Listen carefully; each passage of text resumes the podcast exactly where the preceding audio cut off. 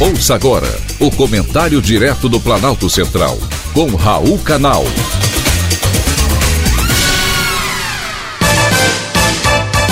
Queridos ouvintes e atentos escutantes, assunto de hoje: demissão da embaixadora.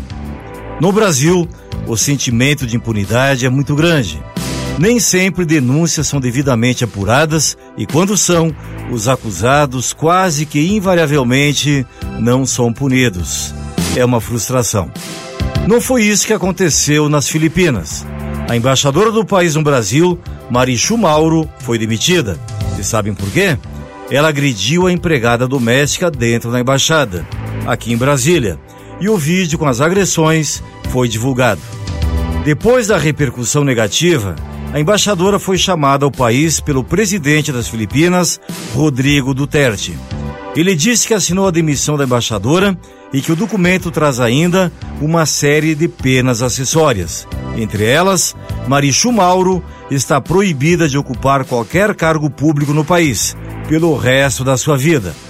Além da pena de demissão do serviço público, a embaixadora está inelegível para ocupar qualquer cargo político.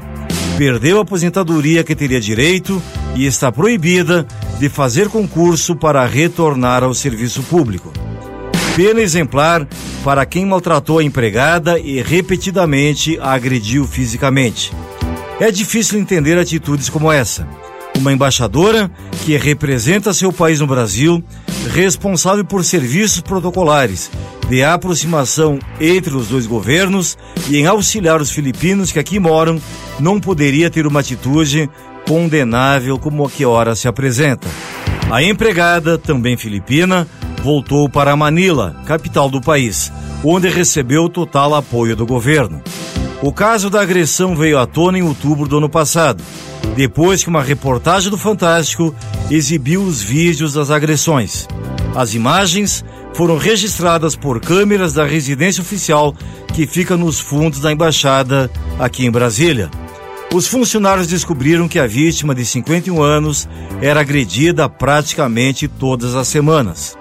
Após a divulgação do caso, Marichu Mauro foi chamada de volta às Filipinas e se tornou alvo da investigação. A Embaixada das Filipinas no Brasil ainda está sem representante. A sede da Embaixada Filipina, aqui em Brasília, foi inaugurada em 1 de setembro de 1973 para fortalecer as relações diplomáticas entre Brasil e Filipinas, que são antigas, começaram em 1946. Felizmente, esse caso lamentável teve a punição justa que merecia. Que a decisão do presidente filipino seja um exemplo para o Brasil.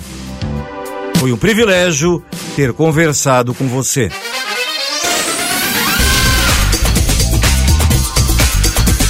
Acabamos de apresentar o Comentário Direto do Planalto Central, com Raul Canal.